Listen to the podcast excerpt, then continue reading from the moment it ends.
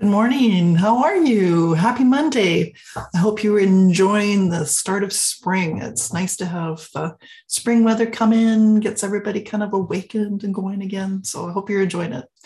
As you know, I love helping people cut through the industry noise that can fuel our fears and create a financial plan based on your specific life goals. The financial industry can be complicated and confusing. I totally know this. I've been in the industry since the 90s. Today, I want to talk to you about a question I often get asked What should I do?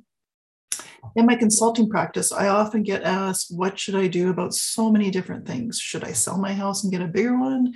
Should I change jobs? Should I move? Should I do this? Should I do this? I think there's a lot of things that we feel people are, are laying on us or cultures laying on us that we should do. And I often stop them after listening to what they're, they're considering and say, okay, I need you to stop and think about what's your goals? What do you want to see happen?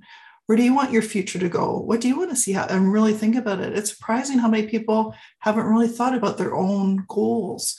They kind of got on this treadmill of the culture of where we think we should be and what we should be doing based on what our friends are doing or social media or the media in general. So really stop and think about what do you want? What do you what do you envision? What would make you happy? What would bring you joy?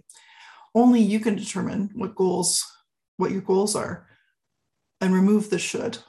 Uh, try to get the should out of things and think about just you. So my challenge this week to you is to reflect on your goals. What do you want?